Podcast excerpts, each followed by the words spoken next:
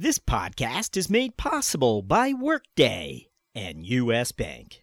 Hello, this is Marty Ostermiller, CFO of HireVue, and you're listening to the CFO Thought Leader Podcast. This is episode 350.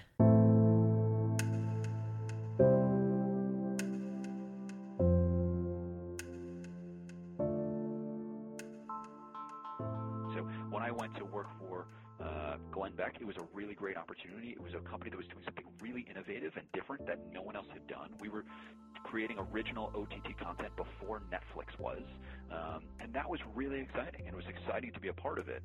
Um, it didn't mean that I then uh, follow all of you know Glenn's philosophies on life and politics. Uh, and then when I left there to go work for Mic, um, which is a you know, millennial-focused uh, news organization.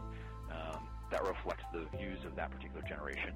Um, they immediately all assumed that I was this really hard right-leaning Republican because I came from Glenn Beck's world, um, and you know they were surprised to find out that I was much more agnostic about their work at Mic, uh, just as I was about Glenn's prior.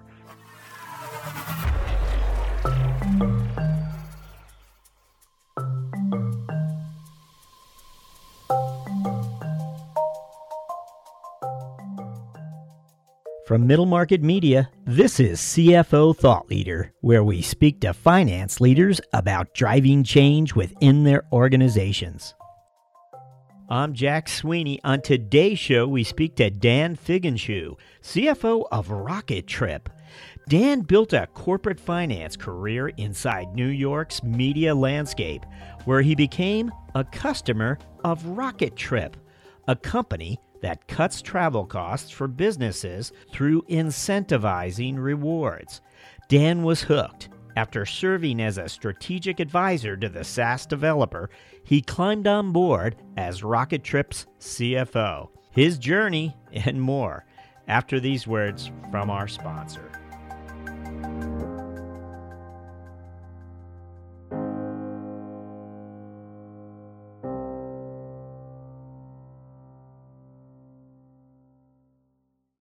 Just as a house needs a good foundation, your business needs a solid technology foundation. At Workday, a different approach to finance technology is giving growing mid-size organizations a distinct advantage. Workday's flexible architecture means that when business conditions change, finance can easily make changes to business processes. To learn more about how a finance system from Workday supports mid-size organizations from the ground up, visit us at workday.com. Workday, built for the future.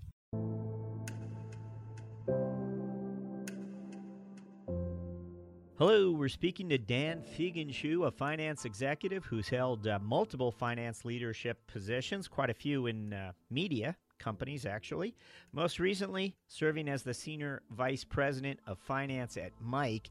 And now, after serving as a an advisor for a number of years for a company known as Rocketrip. Now, this company specializes in cutting travel costs for businesses through incentivizing uh, rewards. Dan is now CFO there.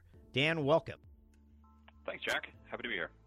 Well, we appreciate you making the time. And uh, as you might know, we like to kick off uh, by asking our guests to take a step back in time and recall for us what they believe were the career experiences that helped prepare them for a CFO role.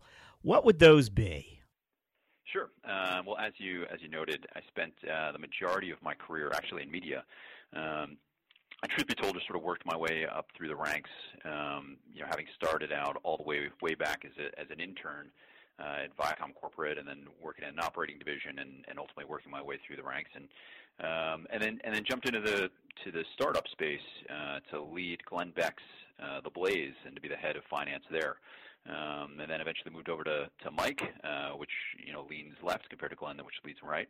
Um, and then uh, I had been uh, you know, the finance leader for quite some time and uh, was looking for a way to cut travel and came across uh, a company called Rocketrip and immediately, you know, bought what they were selling, so to speak, and was a was a client of theirs when I was at the Blaze, and then when I moved over to Mic, uh, loved it so much that uh, bought it again as a, a second time, and and uh, eventually they were looking for a CFO and, and came into the role. Um, so that's sort of the progression. Uh, you know, as far as you know, some some key items that have helped me help prepare me for this seat. Um, you know, I think one of the first ones was when I was just you know sort of a young kid and you know sort of working my way through my career. The, the very first time I got to present financials to the CEO was was pretty monumental for me. Um, working for a huge media conglomerate at the time. Um, and you know going up to to the boardroom and, and sitting in front of the the CEO was really intimidating. Um, but ultimately, what what I found to be so interesting was how he thought about the business. The types of questions he asked were very different than what I was seeing sort of on the operating uh, you know division level. And so that really got me thinking differently about how we were thinking about our business. And, and you know, he was obviously looking at it uh, at a 30,000 foot level and not and was able to clearly separate the forest from the trees. So, so that was actually pretty in, impactful for me as sort of a young young kid. Um, and then as I sort of worked my way through my career, um, the first time then that I got to own and run and lead uh, an actual budgeting process was one that um, was it was a huge milestone for me. Um, I I didn't always like the way that my you know my boss was sort of running the process, and so when I got to fill that seat and be the finance leader that was in charge of not just sort of operationally how we were going to check all the boxes and, and make sure we were building a you know P and L, cash flow, balance balance sheet, et cetera, et cetera, but actually how we thought about putting together the pieces of it and actually how we thought about how all the different divisions interacted with each other um, and how that would have a financial impact on the business and how we thought forward about what the next uh, 12, 15, 18 months would be. Um, that was that was really a big a, a, big moment for me to sort of have take the reins for the first time. Um, you know, and then another one which was really important for me was once I moved into the startup space and being part of a capital raise process for the first time and seeing how outside investors and potential outside investors looked at our business, and not just from a uh, you know perspective of whether or not they were going to get an ROI on it, but um, you know looking at, under the hood for the first time and and poking holes and asking questions about uh, and challenging our theses, right? So that was really the the first time I, I saw an outsider really sort of look at our business, and I found uh, that to be really helpful and really uh, informative again about how I thought about putting together a business, putting together a team, and, and, and building a company. Now, I think it would be easy for someone to have identified you as a as a media finance leader or a media CFO. That is until a Rocketrip. What where you're really entering a whole new realm. Yeah, I mean that's true. I spent the first 20 years of my career uh, in media, and it was you know what I first set out to do was to be a, a media finance executive, and um, and built my career that way. Uh, ultimately, though, I started advising Rocketrip as a client of theirs because again I thought the product was really interesting uh, and really different. Um, and the more I got to know uh, about the company, the leadership team here, what they were building, how they were thinking about change behavior and incentivize change behavior, I found it to be to be fascinating and totally different than uh, you know what I had been doing in media. And so again, when the when the opportunity sort of presented itself, I thought, well, this is this is scary. This is sort of like a big scary risk. Um, I've always sort of done the next logical progress, you know, progressive thing in my in my career, um, step by step. This would be an interesting new challenge um, to to learn an entirely new industry, to learn the travel space, and you know, be outside of the media space. But I think what I think sort of the, the through line though was that it was a company that I really believed in, and I believed in what um, they were doing and they were building, and so that made it worth sort of taking that risk and taking that challenge. And I also thought that it was a company where I could be helpful because um, I had the unique position of being a former client uh, and now being the finance leader and being able to provide that sort of strategic perspective I thought was interesting. Um, but yeah, no, you're you're exactly right, Jack. Which is, I've spent the the first two decades of my career always in media, in in book publishing, to you know news and uh, TV, and and now you know totally flipped and am uh, working in the travel space. I'm wondering about something that I, I think might be worth touching on with you, uh, since your career path as a finance leader um, is dotted with media companies um, but not just media companies. I would say media with with strong opinions, uh, let's say. And uh, here's where being a finance leader I, I imagine can you can be put to the test because, well, we we've been told that finance leaders speak a universal language. That is, uh, of course, the language of numbers and finance, and and that in some ways they're they're quite agnostic when it comes to adopting points of view because after all, it's about the numbers, it's about performance. Um, at the same time. Uh, given the roles you played, I have to believe that that people have kicked uh, your tires at times, and you'd find yourself explaining well, actually, I'm a finance person. And, uh, you know, is this the, the type of situation you can relate to?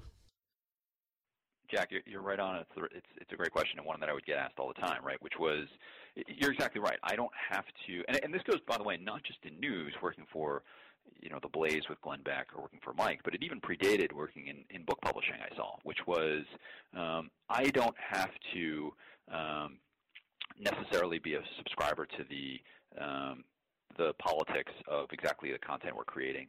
Uh, or in the case of book publishing, um, I didn't I did not necessarily have to be a fan of every single book we were putting out. I had to look at it truly agnostically. Um, folks that worked in sales or editorial or marketing, um, they fall in love with what they're what they're creating, and they should. Um, you know, these are uh, you know, really creative, thoughtful people that that really want this product to succeed.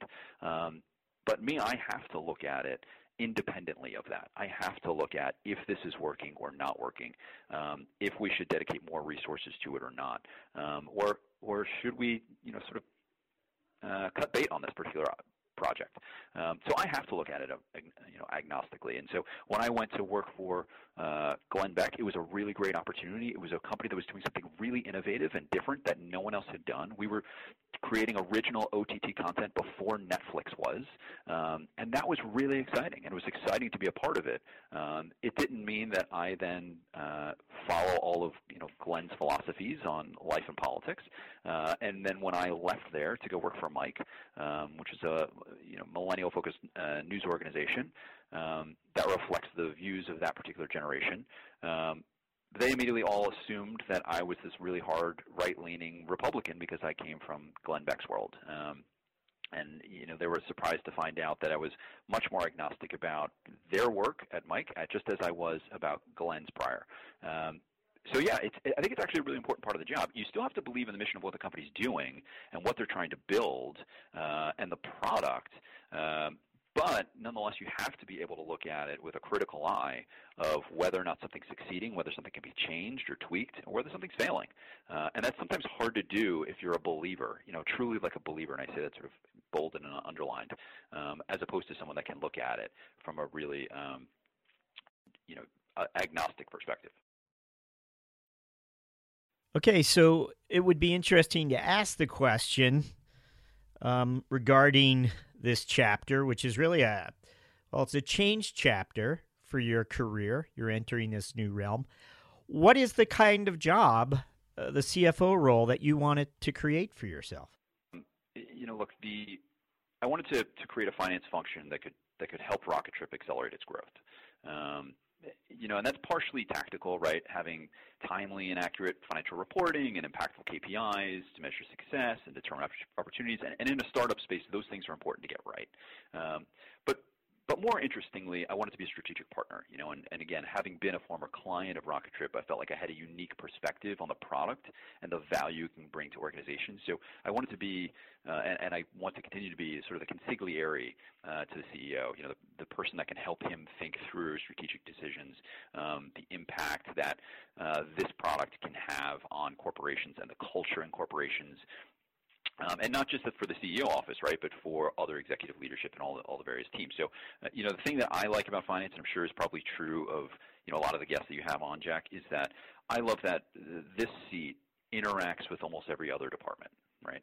Um, you know, we don't just talk to finance and accounting people, but we get to work with marketing and product and engineering and sales and every other group. And so I want to make sure that this is a role that I'm filling that is strategically helpful to all of those various departments. And, and that's what I find interesting and challenging about this particular role. Okay, so um, when you first arrived there, did you reorganize finance? Was there a key hire that you made?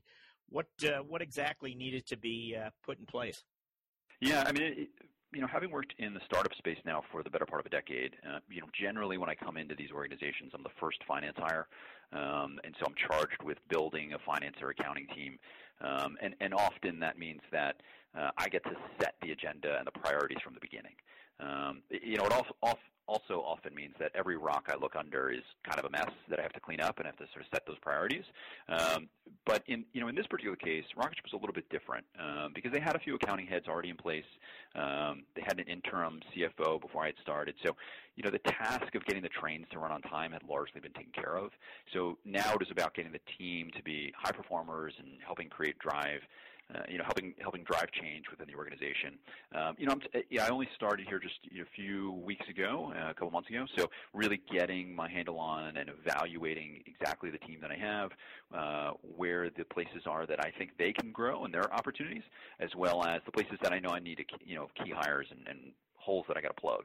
Um, generally, when I'm starting finance teams from scratch, I know exactly sort of how I want to build them, right? I know exactly the pieces that need to be in place, and and that starts with having a strong accounting lead that can help make sure that we have you know accurate financials to build off of, um, and then can start building the FP&A function after the accounting function is really strongly in place.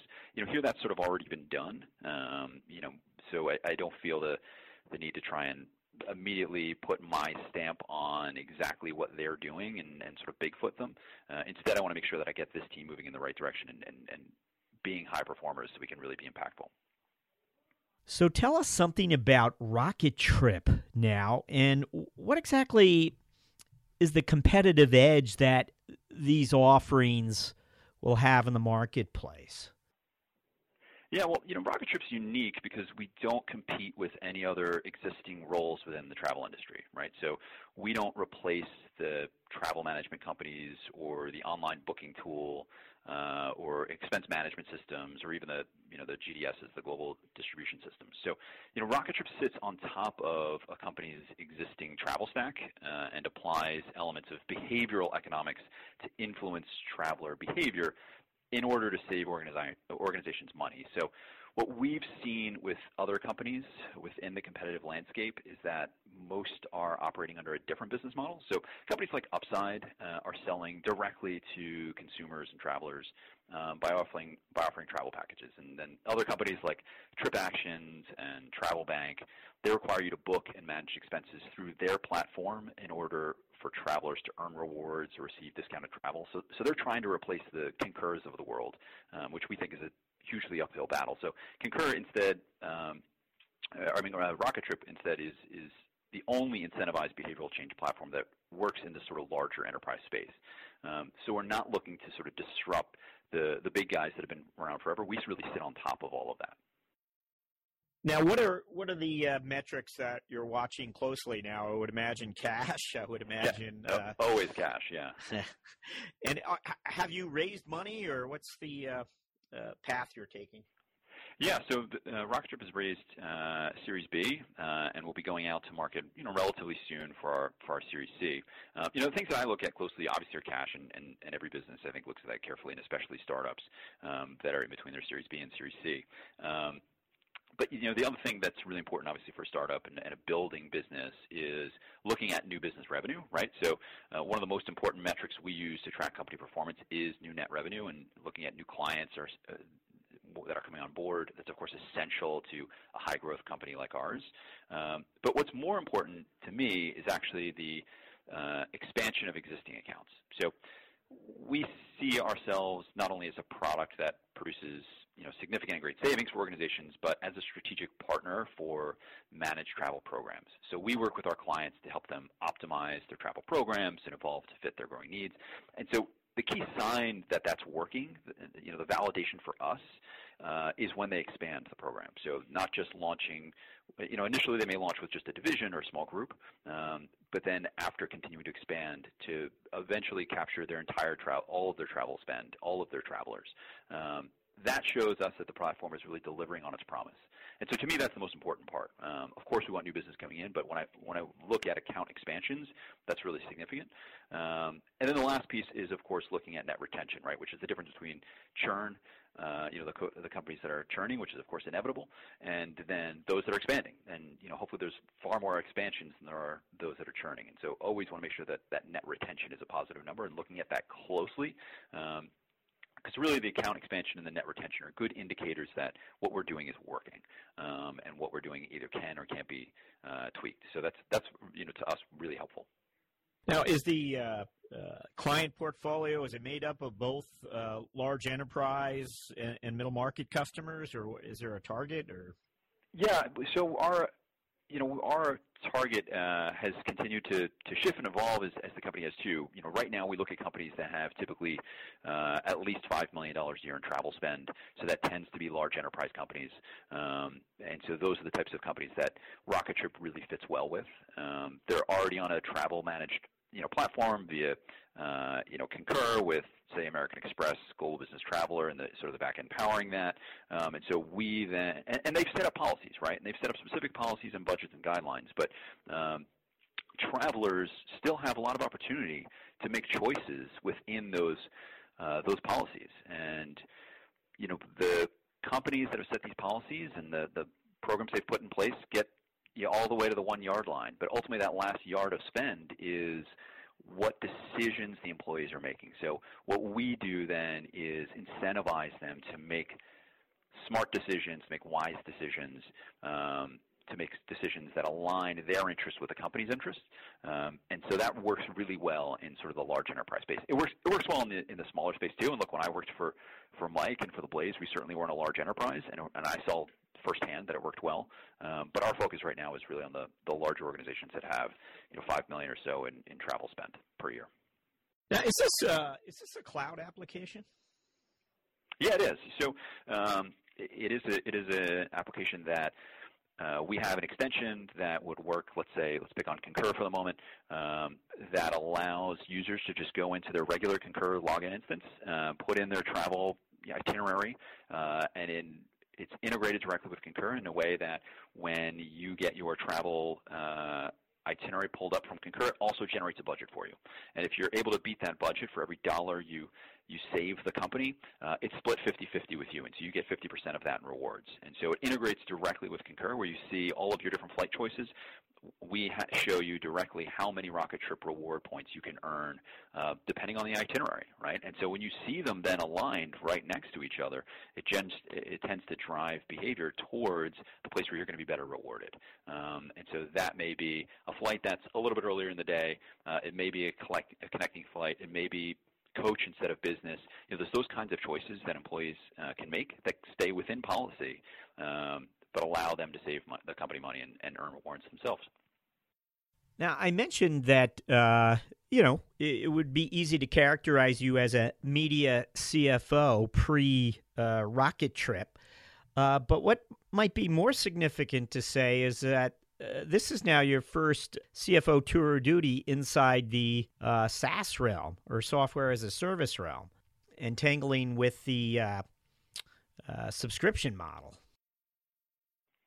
You know, it really is pretty much my first experience within the SaaS model. What, one thing that's a little bit similar, although not exactly the same, was um, you know when I worked at the Blaze, we did have a subscription product. Now, granted, it was consumer-facing subscription product, which was um, an OTT business, um, an over-the-top business, which allowed folks to pay ten dollars a month to get our uh, video content uh, on their Roku or their Apple devices or to watch directly on their computer. Um, and, and so at a consumer model at $10 a month, you know, we had hundreds of thousands of subscribers.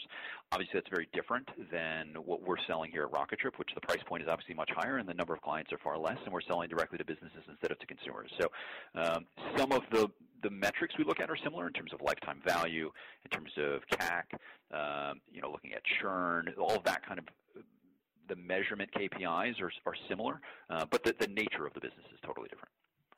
Now, I, am just wondering because we do speak to quite a few uh, finance leaders in the SaaS realm today, and they often tell us how uh, sort of energizing it is because they're they're beginning to be able to measure things that perhaps other models are not able to. And I'm wondering if there was any allure uh, for you. Uh, like five years ago, did you say, "Wow, I'd, I'd, love to be in the SaaS realm"? It looks like there's some interesting metrics that are being developed and, and lots happening there. Was it anything like that? Yeah, I think I think I think so. I mean, yeah, there's there's a lot of interesting metrics that are being developed, but also I liked sort of the nature of the business, right? Which is working in media. Um, our clients were not necessarily those that were consuming the product, right? So we would sell to advertisers, but advertisers weren't the ones that were looking at our content. That instead was our our readers, our viewers, our users, right? So there was always a disconnect between who was uh, you know, who was sending us money, whose checks we were cashing, and who we were creating content for. And so I like in a SaaS business um, that our customers are also the ones using the platform, right? Uh, and I also like the sort of the recurring nature of it. Whereas in in in, advertising supported business, you really feel like, gosh, you got to close um, these these clients constantly. Um, you may have win a big campaign with uh, GE or uh, Ford or anyone else in between, but you have to win it again with them the next quarter and again with them the next quarter, um, regardless of how well you performed. I like the idea in a SaaS business that um, you sell to the client effectively once, and now it's about proving that you've got a good business and got a business that drives value for them. Um, and I feel like we can do that all day, every day, um, is drive value for them rather than have to try and resell constantly. Um, of course, we want to deliver value. Like I said earlier, we want to make sure that we're expanding and, and that we're showing them that this not only works for this one particular group, but could work wide in your entire organization. Um, and of course, we have to continue to, to innovate and deliver the product. Um, but I like the fact that we don't have to continue to try and uh, sell to them 100 times a year. We just have to do it sort of once and then just prove it 100 times a year. Want to ask if you have a finance strategic moment for us that you might have experienced during the course of your career. And again, what we're looking for here is that as a as a finance leader, you were able to look into the numbers and see something within the organization, given your lines of sight. What would you share with us? Yeah, Jack. When I uh, was working at, at Random House uh, back in my book publishing days, um, when I started there, ebooks made up less than one tenth of one percent of sales. Uh, and over the course of the time I was there, the Kindle and the iPad were released. Uh, and by the time I left Random House, it was something like 70% of fiction, 50% of nonfiction were ebooks. Right? So a, a dramatic change and shift in the publishing industry. And for the first time in publishing history, since the printing press had been inve- invented, we could change the price of a book uh, without having to wait until inventory was running low and we had to reprint. Um, so we could now have a different price of the book on Monday versus Tuesday versus Wednesday. Uh, and so we had to decide how we were going to do that. What would be best practices around that? Um, so we actually formed uh, an ebook pricing committee, which I was excited to be a part of, and, and look into exactly how we would do that. What kind of uh, ways would we price the first book in a series differently than the rest, and really sort of dig into the um, to the data uh, and and how that would then impact the course that we were going to set for the next several years. Um, and so it was a really exciting time and exciting, you know, uh, time in the, in the publishing industry, and I was excited to be a part of it. Um, but what at the same time, what it also taught me was that uh, I didn't necessarily want to work in huge, large uh, organizations uh, for my entire career because the downside of that was, you know, we worked on it uh, over the course of several weeks. I think it was like 12 weeks, and then we went in front of the CEO and made our recommendations, and then that was implemented over the course of several more weeks. Uh, and as soon as I started working in a startup space, um, I realized how quickly we were able to make and implement decisions. Uh, I like to say that we'll come up with an idea at breakfast, we'll figure it out by lunch, and by dinner it's live. Uh, and then the next day, if it doesn't work, we'll try it all over again with something different. Um, and so I liked the uh, I like the ability in startup culture to be able to impact change quickly and directly. Um, and not have to feel like you're moving at this glacier-like pace, um, where you're slowly making changes over the courses of, you know, quarter by quarter rather than you know day by day or week by week. So um, it, it, was a really interesting thing, and it was interesting to learn about uh, in, the, in the big side, and, and to be, have a, a, big impactful um, opportunity on the entire company and really in, in much of the industry. Um, but it really did teach me the lesson of it's it's not always that fun working in huge co- companies that are just so heavy. Okay, it's it's time for us to enter our mentoring round where we get to ask you several quick questions intended to uh, inform uh, your finance leader peers as well as uh, inspire aspiring finance leaders. What's one thing that's exciting you about finance and business today? Yeah, I mean the thing that, that excites me about finance and business today is uh, it's it's actually the the millennial generation, um, one that I was uh, able to be part of uh, working at Mic, one that is a leader in that space, um, and and this generation in particular, I think it gets a lot of bad rap uh, with uh, a lot of news organizations and media organizations that write about them entering the workforce and them being leaders in the workforce. Um, but I actually find them to be really some, have some of the best qualities of what you would want in employees. Folks that speak up, that look for transparency, that are willing um, to to advocate for things that they believe in, um, that don't hold back, and that are honest and open. Um, you know, those are the kinds of qualities that I think we all look for in both leaders as well as in uh, individual contributors and employees. Um, and they're also far more educated than the prior workforces had been. So they're also really smart and thoughtful. Uh, so you know, I find this particular uh, uh, generation that's really entering leadership positions for the first time, I actually find them really inspiring. Um, I, you know, I'm just above uh, the millennial age, just slightly, um, and so I really like that they they push me and push me really pretty hard, uh, and so I find that really exciting about the space in general. So, what would be that one piece of advice that uh, you wish someone had uh, offered to you as you entered a, a finance leadership role?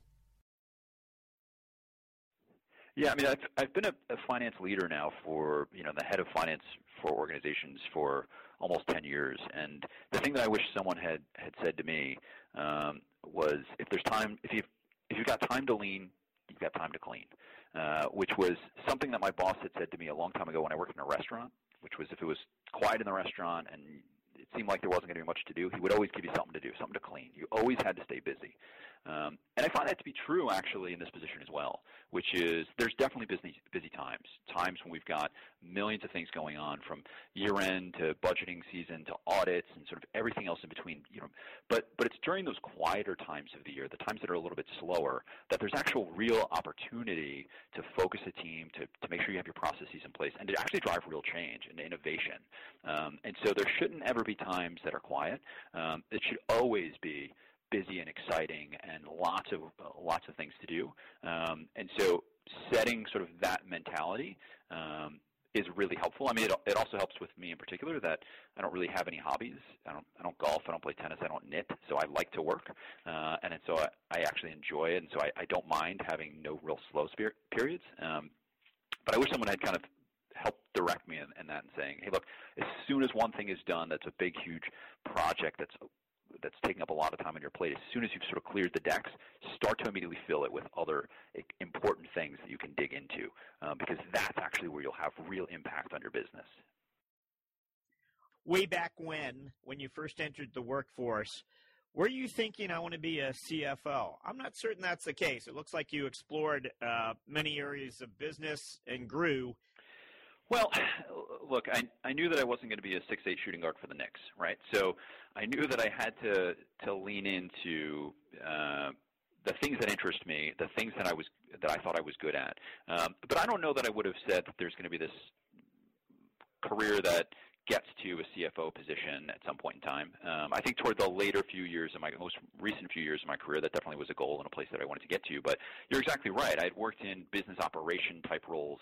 Um, you know, I've, I've held a lot of different financial or business or operational seats in organizations, um, and I think that's actually really important. Um, if you just sort of come from the very linear background of accounting to directly working in a controller kind of role and ultimately end up in a CFO role, um, sometimes your view, and not everyone, but sometimes your view can be fairly narrow. I think you, you need to have a good look at all of the different segments of the business and, and, and live in those worlds uh, for quite some time. So not just in a corporate setting, not as an outside uh, consultant or someone that works in banking, but, but actually work in operating uh, divisions uh, and living and breathing what that looks like.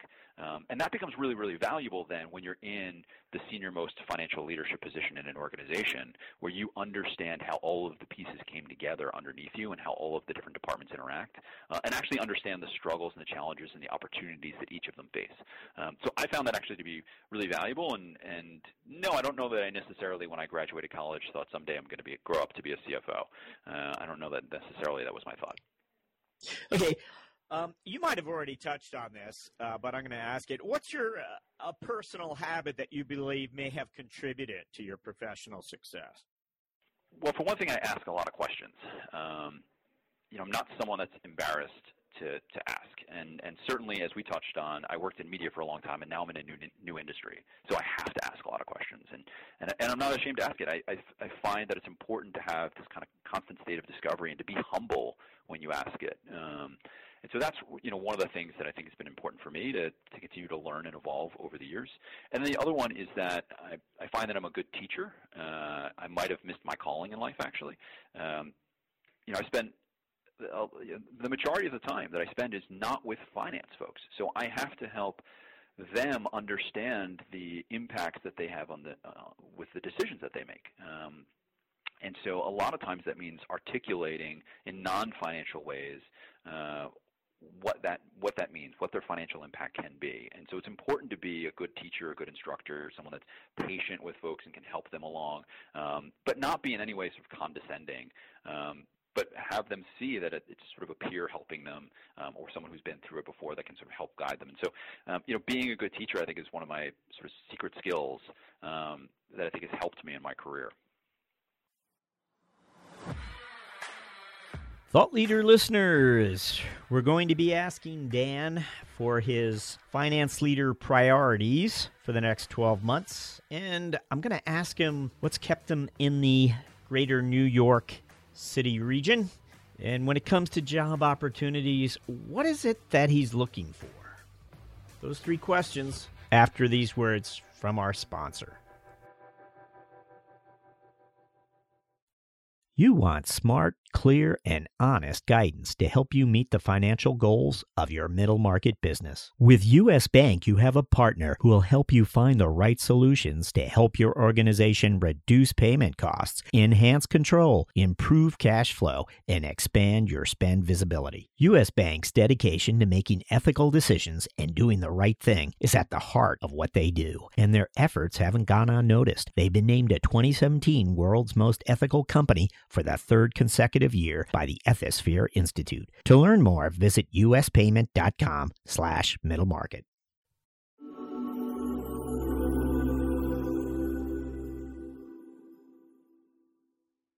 I'm curious where uh, you might be in five or ten years from now, and uh, whether it's a uh, you're in the SaaS realm, perhaps you're. But uh, what is it that's drawing you forward? What interests you about a, a job opportunity today? Yeah. Uh, well, look, five years from now, I hope to still be here at Rocketrip, and I hope that we're, we've built something really significant. But um, you know, your broader question is an interesting one. I I think the thing that I have found that draws me toward a particular role or particular job is the type of folks that I get to work with. I like working with creative, innovative people, and so for a long time, I found that creative uh, itch was working in media, uh, and now I found it in this particular SaaS company that's doing something different, doing something that folks haven't done before, um, and, and, and driving behavioral change. That you know, for now we're ta- we're tackling driving behavioral change specifically in the travel space, but um, the opportunity certainly exists to to be beyond that. Um, and so that's sort of what led me to it more so than just saying, hey, I definitely want to work for a SaaS company and be there the rest of my career. Um, but it's interesting to sort of work in the New York uh, media and tech space. Um, you know, the past couple companies that I've worked for have been very tech focused, um, and so that's really what's what's more interesting to me. Um, and having that sort of diversity of being a uh, consumer subscription supporting business, an advertising supported business, now a, you know, a true SaaS company. You know, looking at all of those different revenue uh, sources and possibilities that a company can have. That's what keeps it interesting to me. So, will I stay in SaaS now for forever? Probably not, um, but but certainly possibly for a while. Um, you know, I hope to find some other you know new thing someday to to keep me interested. Like like I said, I like to ask a lot of questions because I'm just sort of naturally curious. Um, so that's one of the reasons why I like finding sort of different opportunities. So that's sort of how I ended up here. Were you uh, have you turned down opportunities that would have led you away from the New York area? Was there a criteria, a reason why you've you've built your career here for the last uh, uh, more than a decade?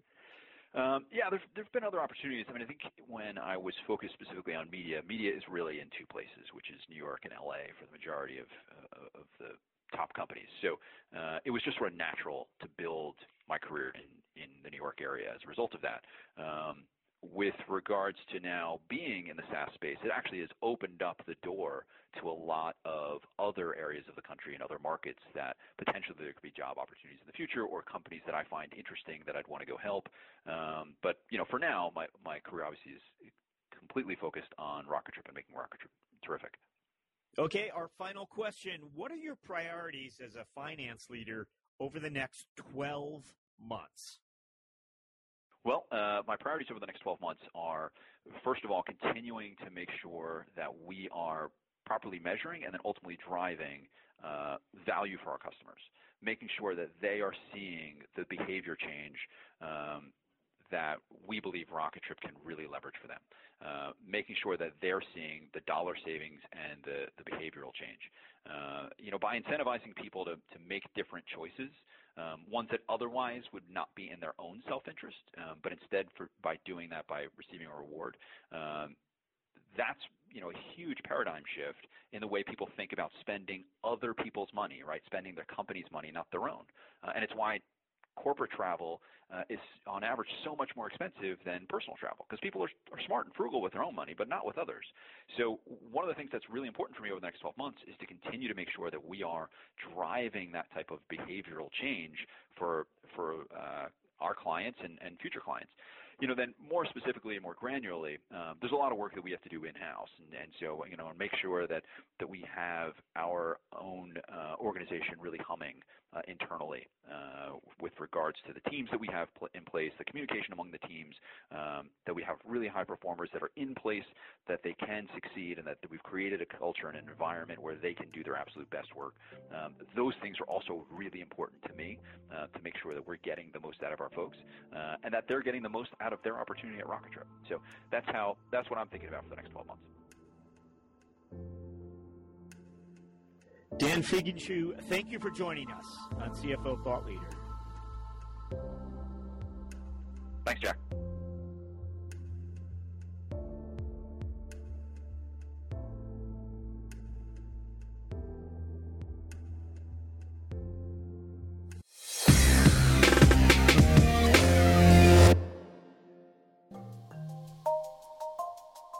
Thank you for listening. And don't forget, Thought Leader listeners, you can now go premium at CFOThoughtLeader.com.